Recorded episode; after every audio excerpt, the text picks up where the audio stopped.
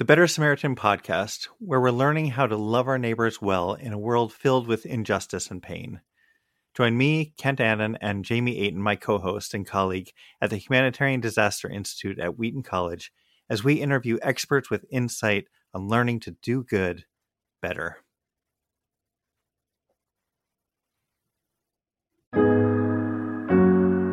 This is Troy and Joel, and you're listening to Revived Thoughts. They who truly come to God for mercy come as beggars, not as creditors. They come for mere mercy, for sovereign grace, and not for anything that is due. Every episode, we bring you a different voice from history and a sermon that they delivered. Today's sermon was preached by Jonathan Edwards. It's uncertain when he preached it, but a good guess would be definitely before 1733 in Massachusetts. Joel, we have done an episode on Jonathan Edwards before, and it was the sermon that, if you've heard of him, you definitely have heard of this one uh, Sinners in the Hands of an Angry God. But this sermon we're going to listen to is also a really powerful plea uh, for forgiveness from God. And the whole theme of this sermon is that there is no sin too great for God to forgive. This may seem like a really basic, maybe even an elementary thing to you if you've been a Christian for a little while. Uh, but I almost guarantee you it is also one of the most important things that we really need to preach from our pulpits today. How many people can you think of, or maybe have you known, that stopped going to church uh, because some secret sin maybe got a hold of them, or instead of letting go of whatever was in their life, they just they you know I don't, I don't think God can forgive me of this, uh, and they and they just stopped going to church or stopped left something interfered with their walk with God, and they just couldn't feel feel that forgiveness from God. Yeah, another Jonathan Edwards episode. And so we're, we're talking early 1700s in pre United States. We're, we're still colonies at this point, right?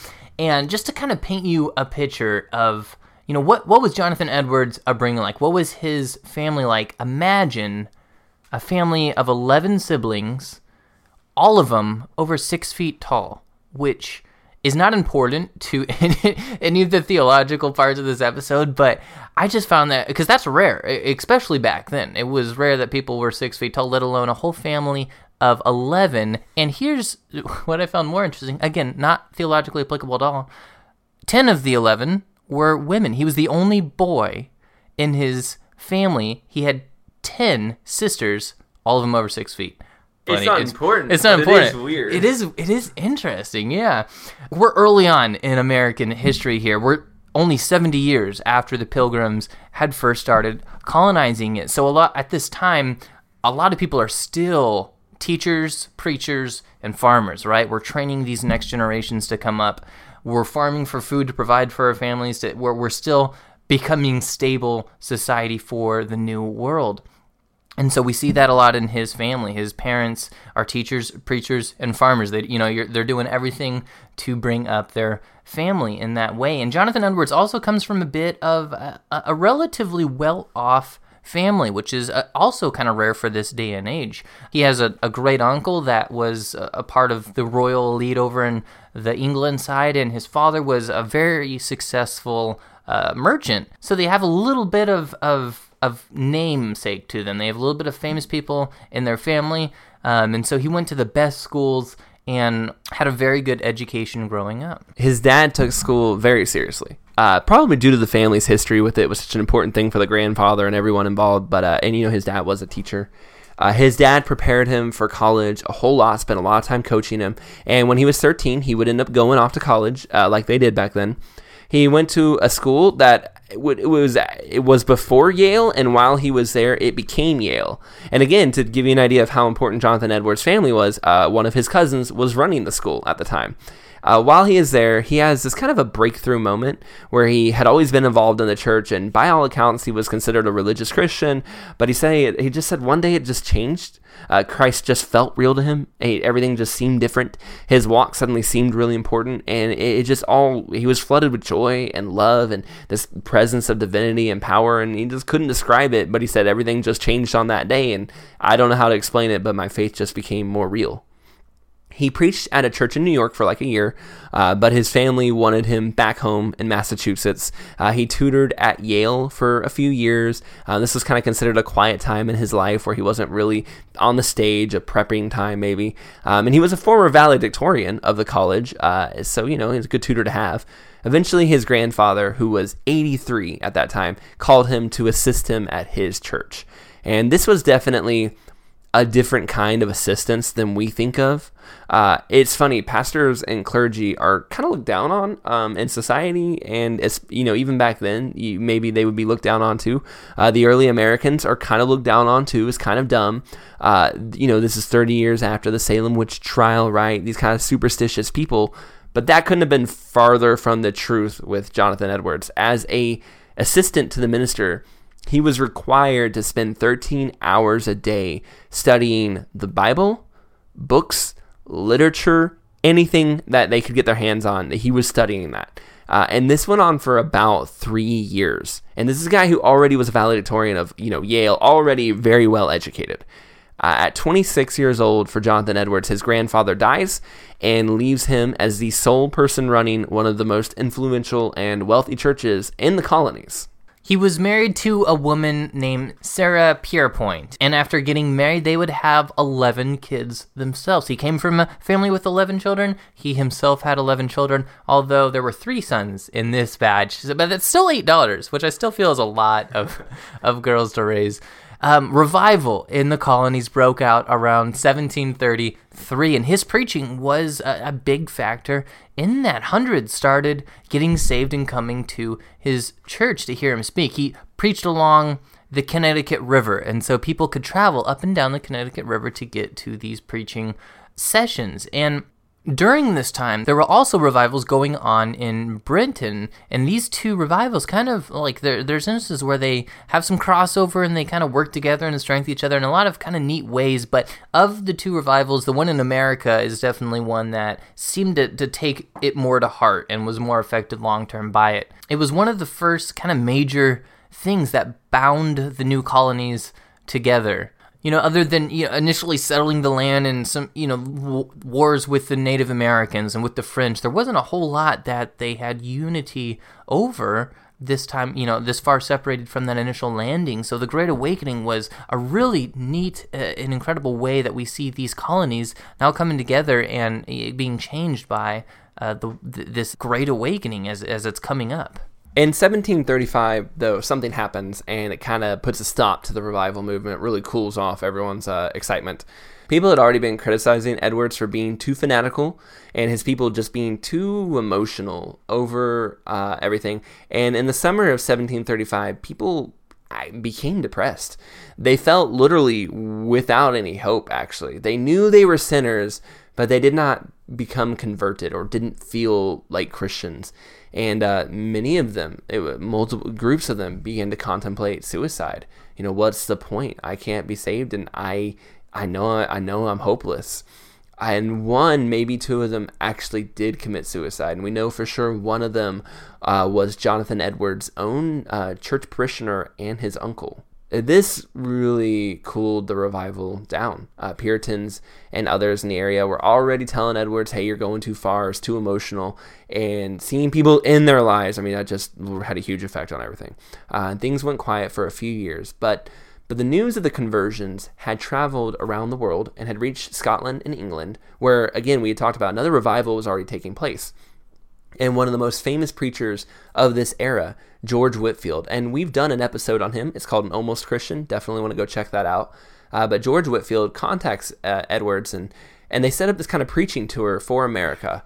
And uh, it's 1739, 1740. When he preaches at Edwards' church, it was said that Edwards just wept the entire sermon that Whitefield was doing um, because he was calling them to go back to revival. He was saying basically, don't you guys remember what was going on? You need to get back to that. This is you know, you may have had some hard times and obviously everything's awful, but you guys had passion and fire for God and you need to get back into that.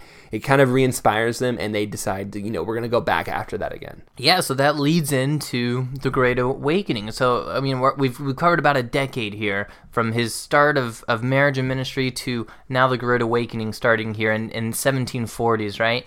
And he's one of the prime architects of that Great Awakening movement. I mean, it's impossible to describe how affected the church is by him and the movement that he had there today, especially for people living in America.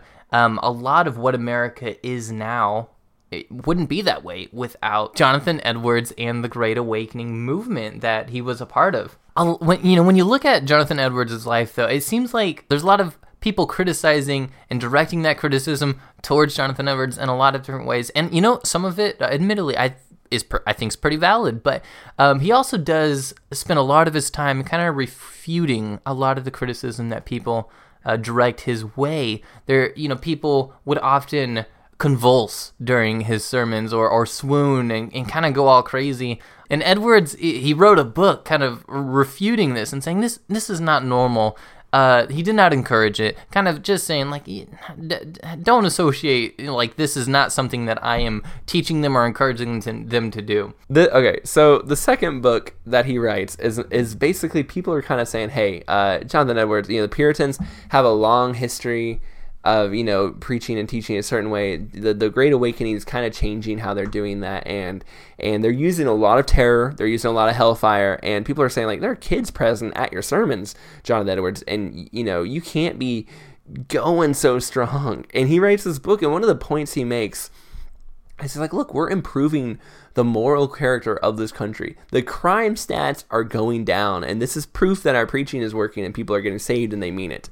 Uh, it's almost like, see, people have gotten better. The police department has nothing to do anymore. That is so strange to me. It's so funny to me. Like that's such a odd way of doing that, and it's really weird to me too. It's just something you wouldn't see today. But actually, a sermon hundred years later that we will have on the show uh, is one by Spurgeon and he actually, Charles Spurgeon in London, does the same thing. And it's kind of almost a reverse. He looks at the crime stats in London, and at spoiler alert, he's like, hey, I know that you guys are saying you're saved, but you're not because I can look at this crime stats, and the crime stats are way too high for all of you guys to be Christians. Weird thing, I just would love to see a pastor do that today.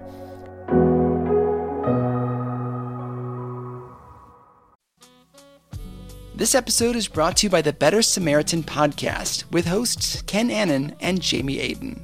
The whole idea is we're looking at how do we do good better. The Good Samaritan helped out along the road, but then in Dr. Martin Luther King's sermon, he talked about how we want to also figure out why did the person get beat up along the road. So we want to make the whole road safer. So that's the that's where we're coming from on this podcast. Far too often, we've seen Good Samaritans whose hearts were in the right place but because they weren't also helping with their smarts, they actually ended up causing harm. So we really want to bring both our, our faith and look for biblical understanding, as well as what can research and science teach us to be able to help us do this work better. Most often, it's these small acts of kindness that make the biggest differences in the lives of our neighbors. And so on the podcast, we explore those small ways to get involved, those tangible, practical, concrete ways of what it means to love our neighbors. You can find Better Samaritan anywhere you get podcasts.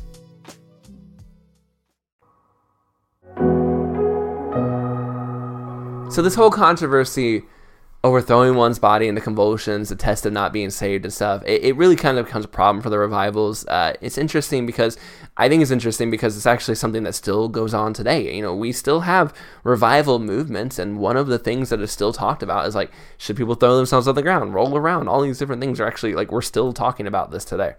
Um, we could keep going he's on and on actually uh, there's so much that happens in his life um, but we'll just kind of say look edwards had a lot of problems had a lot of fights with the churches around him and the church he himself worked in and uh, this spiritual infighting and the ministry that was going on i think it it looked like it would have crushed him but he he just seems like a pretty humble uh, guy and there's some people who may push back but he ends up going off to kind of the frontier. He could have gone to a bunch of big churches, but he goes to this kind of frontier church um, works there for a while, ends up preaching to a lot of Native Americans using a translator. And, you know, that wasn't the most common thing at the time. He was really seeing a heart that these people needed the gospel.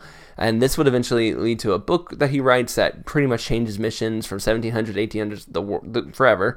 Um, I think it's kind of ironic that the, fir- the two things he most becomes famous for is not all that studying and book reading and stuff he did as a kid. You know, it was not Yale or anything like that, but it's his preaching and it's this missions book and his but you know i think that's probably a better thing to be famous for He has a, a kind of dark end to his life. Uh, apparently, you know, most of his life, he was never a particularly healthy person. He always kind of struggled with health in different aspects of his life, but there was a moment towards the end of his life where he got called to be the head of a college. And he didn't want to do it. He refused at first, but they were very persistent and they wanted him to come and head over this college and be a professor at it. So he goes to this college and he hands out assignments and he's just getting going. And, you know, it seems like a, actually a pretty good fit. It seems like he's got a very promising future as the head of this college. But there was this issue where some of the students, some of the kids there, were refusing to take smallpox vaccines at the time. And smallpox was a devastating disease at that time that was killing lots of people. And vaccines were, you know, showing that they were preventing people from getting smallpox. And so, to encourage the, the students to take their smallpox vaccines, he took one himself to prove that it was safe but unfortunately, he did have a reaction to it, and with his poor health already, it introduced him to a sickness that he couldn't recover from, and he passed away around that time. So, kind of a sad, depressing end for his life. So, he had a very interesting life. And again, we do have a previous John Edwards episode, as always, when we have recurring ones. If you want to know about, more about his history, go and listen to that one where we dive more into his ministry as it grows but there's no denying when we look at his life as a whole, he has an incredible love for God, and he was a very intelligent person that had a passion and burden for spreading the gospel. Uh, growing up in the South, I heard a lot about how hard it was to get converts there. Uh, everyone already kind of thinks they're saved, is what pastors would say. And so the question was, were they really saved? You know, really know Jesus or not? Or were they just attending church because that's what you did? I think this is what Jonathan Edwards uh, dealt with in a lot of ways in New England too. As the children and grandchildren of the pilgrims, the whole society built around God, they moved to have you know their own place where they could celebrate God. This people probably had it built into them that they were Christians. But after the Salem witch trials, the the really a lot of that religious fervor and the young colonies had begun to die. A lot of people had moved there for, you know, work and stuff. It wasn't quite the same Christian colonies maybe that they once were. People were going to church and they, you know, they were saying they were Christian, but were they really? In this sermon, Jonathan Edwards is trying to tell those people, and really all of us, yeah, you, even you, you are sinful. You need to be washed, but also you're fully capable of being forgiven. It, it, no sin is too great for God, but you've got to recognize that need.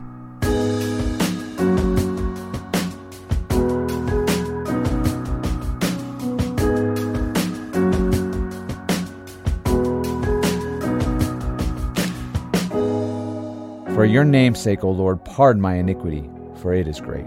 Psalm 25:11. It is obvious by the passages in this psalm that when it was written, it was a time of suffering and danger for David. This appears especially true in the 15th and following verses. My eyes are ever on the Lord, for he will pluck my feet out of the net. His distress makes him think of his sins and leads him to confess them and to cry out to God for pardon. See verse 7. Don't remember the sins of my youth or my transgressions. And verse 18 Look upon my affliction and my pain and forgive all my sins. It can be noticed in the text what arguments the psalmist makes use of in pleading for pardon. First, he pleads for pardon for God's namesake. He has no expectation of pardon for the sake of any righteousness or worthiness of his. Nothing for any good deeds he has done, or any compensation he had made for his sins. Although if man's righteousness could be a just plea, David would have more reason to plead than most.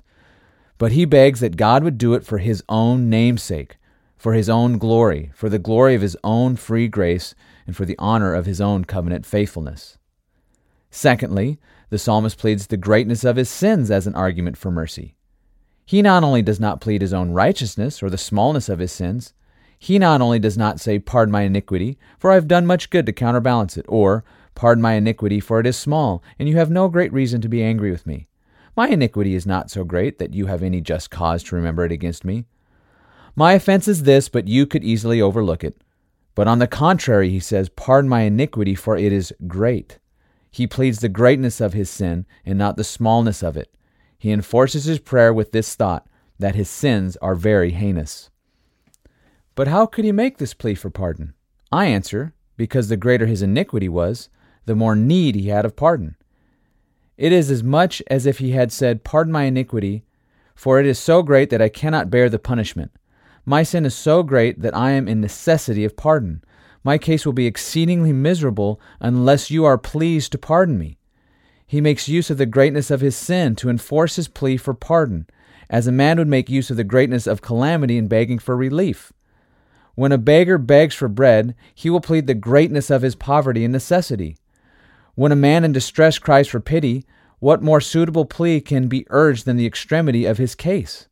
And God allows such a plea as this, for he is moved to mercy toward us by nothing in us but the miserableness of our case. He does not pity sinners because they are worthy, but because they need his pity. Doctrine If we truly come to God for mercy, the greatness of our sin will be no hindrance to pardon. If it were a hindrance, David would never have used it as a plea for pardon, as we find he does in this text. The following things are needed in order that we may truly come to God for mercy. First, that we should see our misery and be sensible of our need for mercy. They who are not sensible of their misery cannot truly look to God for mercy, for it is the very notion of divine mercy that it is the goodness and grace of God to the miserable. Without misery in the object, there can be no exercise of mercy. To suppose mercy without supposing misery, or pity without calamity, is a contradiction. Therefore, men cannot look upon themselves as proper objects of mercy unless they first know themselves to be miserable, and so, unless this is the case, it is impossible that they should come to God for mercy. They must be sensible that they are the children of wrath, that the law is against them, and that they are exposed to the curse of it, that the wrath of God abides on them, and that he is angry with them every day while they are under the guilt of sin. They must be sensible that it is a very dreadful thing to be the object of the wrath of God, that it is a very awful thing to have him as their enemy, and that they cannot bear his wrath.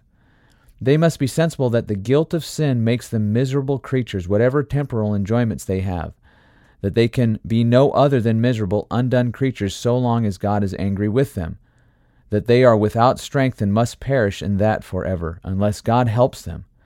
They must see that their case is utterly impossible for anything that anyone else can do for them, that they hang over the pit of eternal misery, and that they will drop into it if God does not have mercy on them. Second, they must be sensible that they are not worthy that God should have mercy on them. They who truly come to God for mercy come as beggars, not as creditors. They come for mere mercy, for sovereign grace, and not for anything that is due. Therefore, they must see that their misery under which they lie is justly brought upon them, and that the wrath to which they are exposed is justly threatened against them, and that they have deserved that God should be their enemy, and should continue to be their enemy. They must be sensible that it would be just with God to do as he has threatened in his holy law. He could make them the object of his wrath and cursed to hell for all eternity. They who come to God for mercy in a right manner are not disposed to find fault with his punishment, but they come with a sense of their own utter unworthiness, as with ropes around their necks and lying in the dust at the foot of mercy. Third, they must come to God for mercy in and through Jesus Christ alone. All their hope of mercy must come from the consideration of what he is, what he has done, and what he has suffered and that there is no other name given under heaven among men by which we can be saved but that of Jesus Christ. They know that He is the Son of God and the Savior of the world. It is His blood that cleanses from all sin, and Him who is so worthy, and that all sinners who are in Him will be pardoned and accepted. It is impossible that any should come to God for mercy, and at the same time have no hope of mercy. Their coming to God for it implies that they have some hope of obtaining. Otherwise, they would not think it worth the while to come.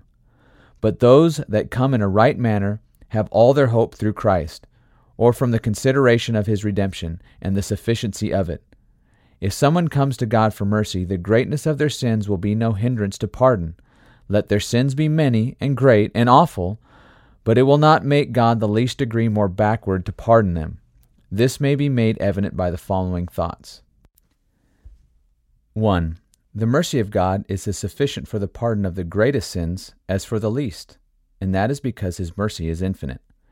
That which is infinite is as much above what is great as it is above what is small. So, God being infinitely great, He is as much above kings as He is above beggars. He is much above the highest angel as He is above the meanest worm. One finite measure does not come any nearer to the extent of what is infinite than another. So, the mercy of God being infinite, it must be as sufficient for the pardon of all sin as it is for one. If one of the least sins is not beyond the mercy of God, so neither are the greatest, or ten thousand of them. However, it must be acknowledged that this alone does not prove the doctrine. For though the mercy of God may be as sufficient for the pardon of the great sins as others, yet there may be other obstacles besides the want of mercy. The mercy of God may be sufficient, and yet the other attributes may oppose the dispensation of mercy in these cases. Therefore, I observe, two, that the satisfaction of Christ is sufficient for the removal of the greatest guilt, as the least. 1 John 1 7. The blood of Christ cleanses from all sin. Acts 13:39 By him all that believe are justified from all things from which you could not be justified by the law of Moses. All the sins of those who truly come to God for mercy, whatever they are, will be satisfied, if God is true and who tells us so. And if they are satisfied, surely it is not hard to believe that God is ready to pardon them, so that Christ, having fully satisfied all sin, or having brought about a satisfaction that is sufficient for all, it is in no way inconsistent with the glory of the divine attributes to pardon the greatest sins of those who in a right manner come to him for it. God may now pardon the greatest sinners without any prejudice to the honor of his holiness. The holiness of God will not suffer him to give the least consideration to sin, but instead inclines him to give proper testimonies of his hatred of it. But Christ, having satisfied for sin, God can now love the sinner and give no consideration at all to sin, however great a sinner he may have been. It was a sufficient testimony of God's abhorrence of sin that he poured out his wrath on his own dear Son when he took the guilt of it upon himself. Nothing can show God's abhorrence of sin more than this. If all mankind had already been eternally damned, it would not have been so great a testimony as to the death of Christ on the cross. God may, through Christ, pardon the greatest sinner without any prejudice to the honor of his majesty. The honor of the divine majesty indeed requires satisfaction, but the sufferings of Christ fully repair the injury. Let the contempt be ever so great, yet if so honorable a person as Christ undertakes to be a mediator for the offender and suffers so much for it, it fully repairs the injury done to the majesty of heaven and earth. The sufferings of Christ fully satisfy justice. The justice of God as the supreme governor and judge of the world requires the punishment of sin. The supreme judge must judge the world according to a rule of justice. God does not show mercy as a judge, but as a sovereign. Therefore, his exercise of mercy as a sovereign and his justice as a judge must be made consistent with one another. And this is done by the sufferings of Christ, in which sin is punished fully and justice answered. Romans 3:26 To declare, I say, at this time his righteousness, that he might be just and the justifier of him who believes in Jesus.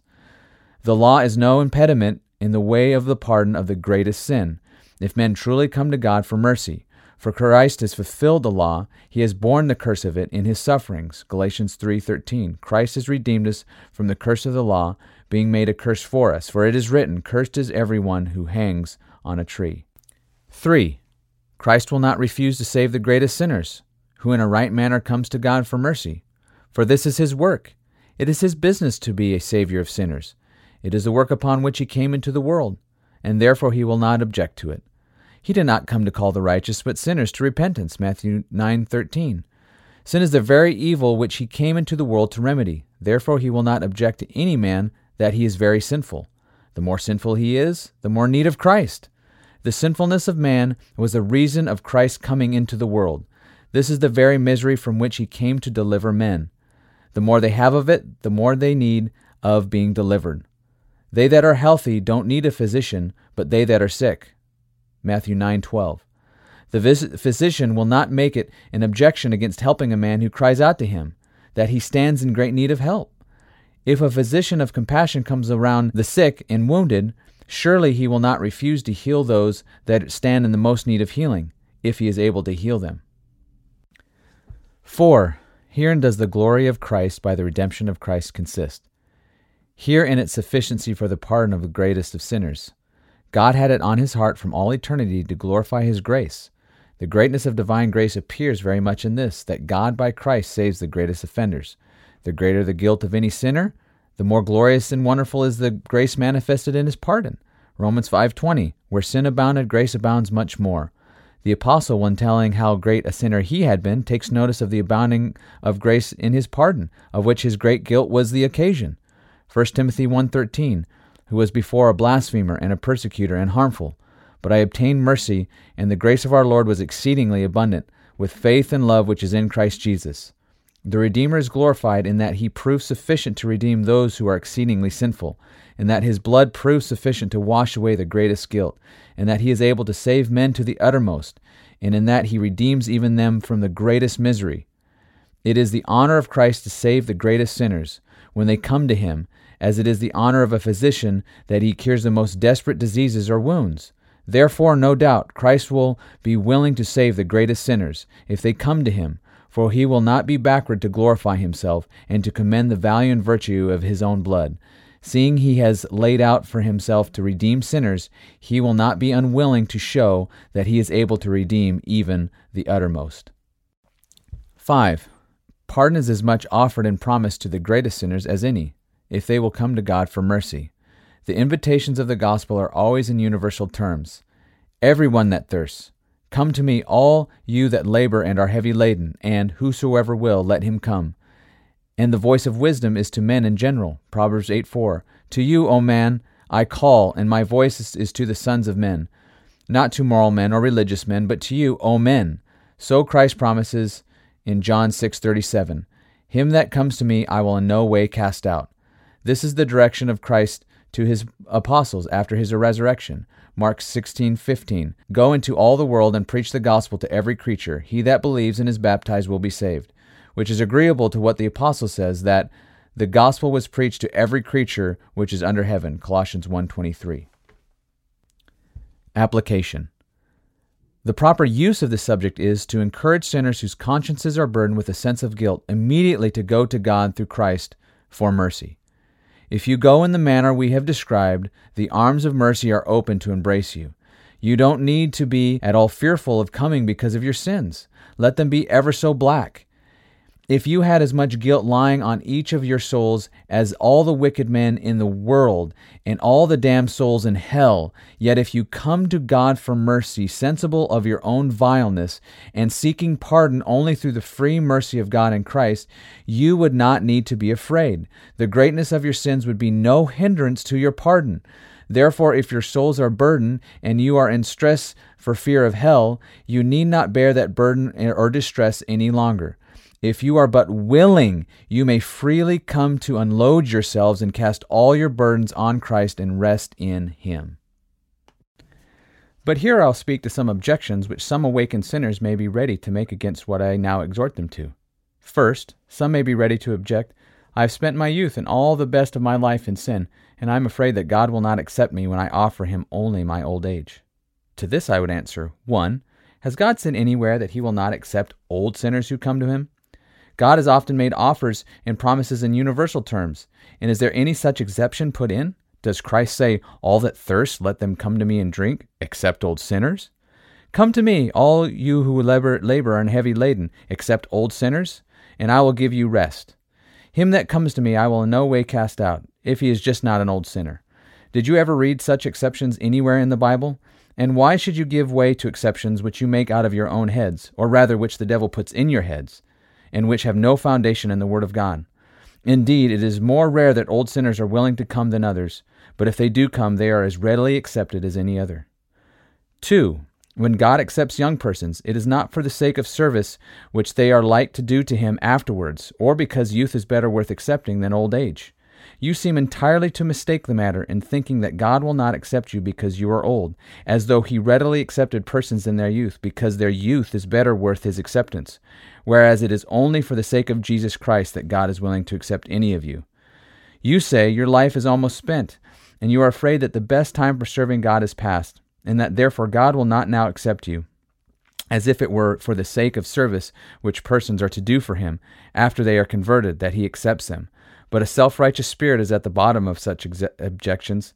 Men cannot get away from the notion that it is for some good or service of their own, either done or expected to be done, that God accepts persons and receives them into favor. Indeed, they who deny God their youth, the best part of their lives, and spend it in the service of Satan, dreadfully sin and provoke God. and he very often leads them to hardness of heart when they are old. But if they are willing to accept Christ when old, he is ready to receive them as any others. For in that matter, God has respect only to Christ and his worthiness. Second, but, says one, I fear I've committed sins that are particularly evil.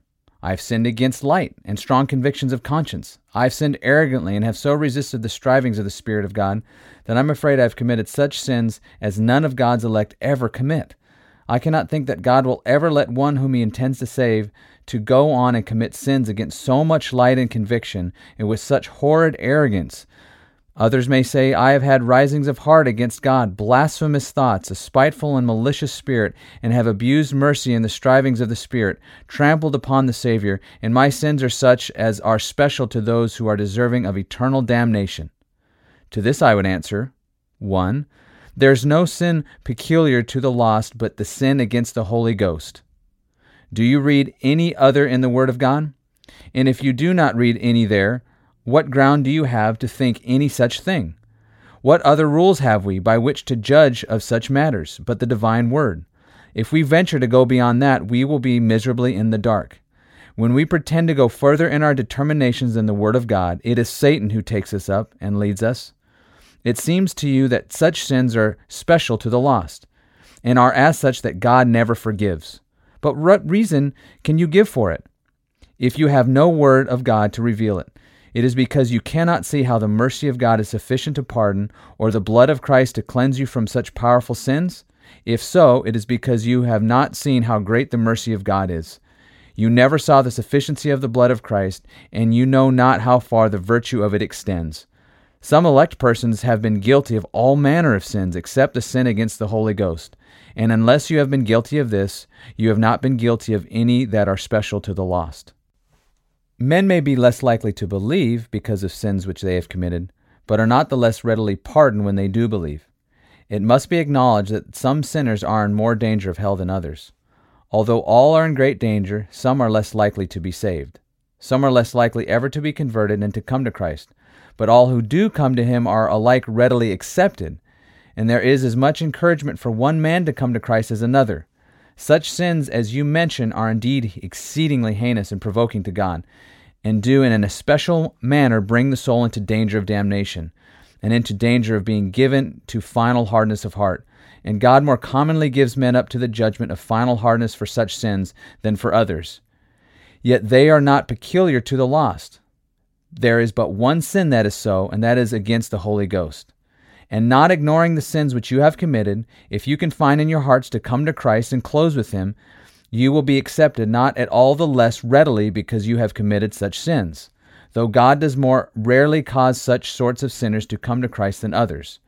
But it is not because of his mercy or the redemption of Christ is not as sufficient for them as others, but because in wisdom he sees fit to dispense his grace as a restraint upon the wickedness of men.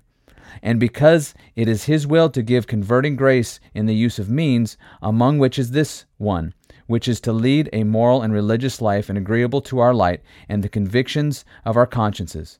But when any sinner is willing to come to Christ, mercy is as ready for him as for any. There is no consideration at all for his sins. Let him have been ever so sinful, his sins are not remembered. God does not bring them up with him. Third, but shouldn't I stay away until I've made myself better before I presume to come to Christ? I have been and see myself to be very wicked now, but am in hopes of mending myself and rendering myself at least not so wicked, then I will have more courage to come to God for mercy. In answer to this, 1. Consider how unreasonably you act. You are striving to set up yourselves for your own saviors. You are striving to get something of your own, on the account of which you may be more readily accepted. So that by this it appears that you do not seek to be accepted only on Christ's account, and isn't this to rob Christ of glory, of being your only Savior? Yet this is the way in which you are hoping to make Christ willing to save you. 2. You can never come to Christ at all unless you first see that He will not accept of you any more readily for anything that you can do. You must first see that it is utterly in vain for you to try to make yourselves better on any such account. You must see that you can never make yourselves more worthy or less unworthy by anything you can perform. 3.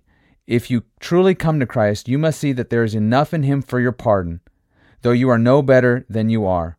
If you see not the sufficiency of Christ to pardon you, without any righteousness of your own to recommend you, you will never come so as to be accepted of him.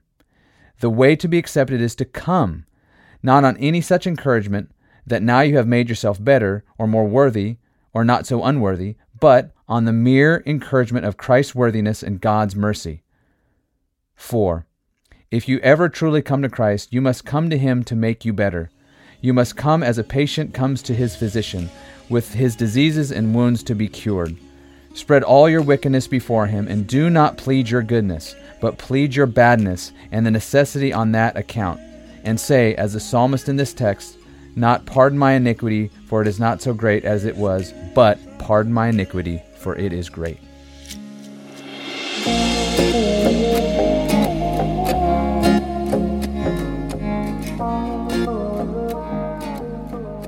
I love the ending of the sermon. You know, he starts with a verse, unpacks it, talks about it, gives some application, objections, whatever, but then he he brings you right back to that verse. I think he does an excellent job. He's a great preacher.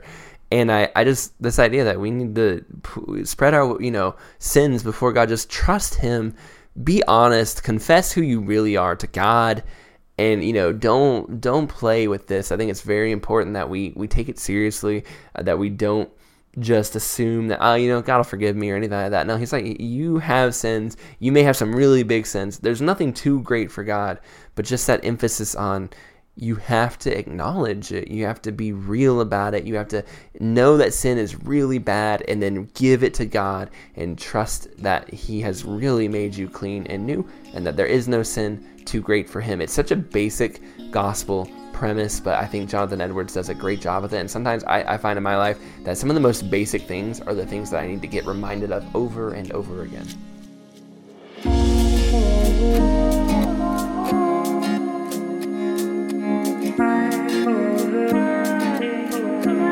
Thank you for listening to today's episode of Revived Thoughts. Special thanks to Derek Brown for narrating today's episode. Derek was originally from Montana, but he received his undergraduate degree from the Masters University and his MDiv and PhD from the Southern Baptist Theological Seminary. He serves as an associate pastor and elder at his church, Creekside Bible Church in Cupertino, California, and is an academic dean at the Cornerstone Bible College and Seminary in Vallejo, California. He lives with his wife and three children in San Jose. Thank you so much for listening to this episode of Revived Thoughts. If you enjoyed it and you thinking I need a little more Revived Thoughts, or just want to say thank you for a good show, I think what what you guys are trying to do is good and it maybe is necessary. Consider uh, joining us on Patreon, three dollars a month uh, a little bit less than a cup of coffee these days. You will get the Revived Thoughts bookmark. I am holding them in my hand right now. They are ready, and we're we're sending them out uh, this week, Joel and I. So we're very excited that we can finally get those out to you guys.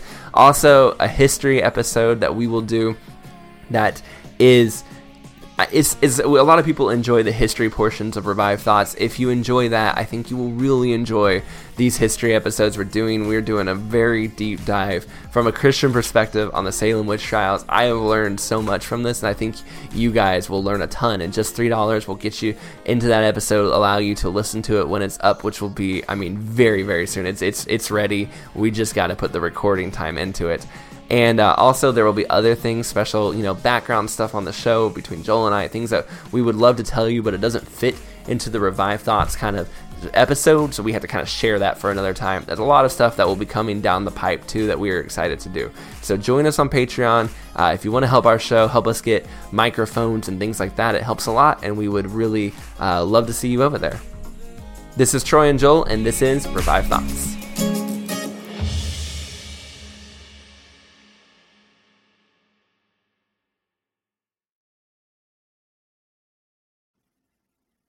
The Better Samaritan podcast, where we're learning how to love our neighbors well in a world filled with injustice and pain. Join me, Kent Annan, and Jamie Aten, my co host and colleague at the Humanitarian Disaster Institute at Wheaton College, as we interview experts with insight on learning to do good better. A new year, time for new growth. Grow your education and skills with Herzing University. Our online behavioral health programs fit your schedule and time, from an eight month diploma program in health and human services to a 36 month bachelor's in psychology. Grow your behavioral health career with us wherever you are in your education. Your future starts now at Herzing University. Visit us online at herzing.edu or text health to 85109. Online at herzing.edu or text health to 85109. When you need mealtime inspiration, it's worth shopping Kroger, where you'll find over 30,000 mouthwatering choices that excite your inner foodie. And no matter what tasty choice you make, you'll enjoy our everyday low prices, plus extra ways to save, like digital coupons worth over $600 each week. You can also save up to $1 off per gallon at the pump with fuel points. More savings and more inspiring flavors make shopping Kroger worth it every time. Kroger, fresh for everyone. Fuel restrictions apply.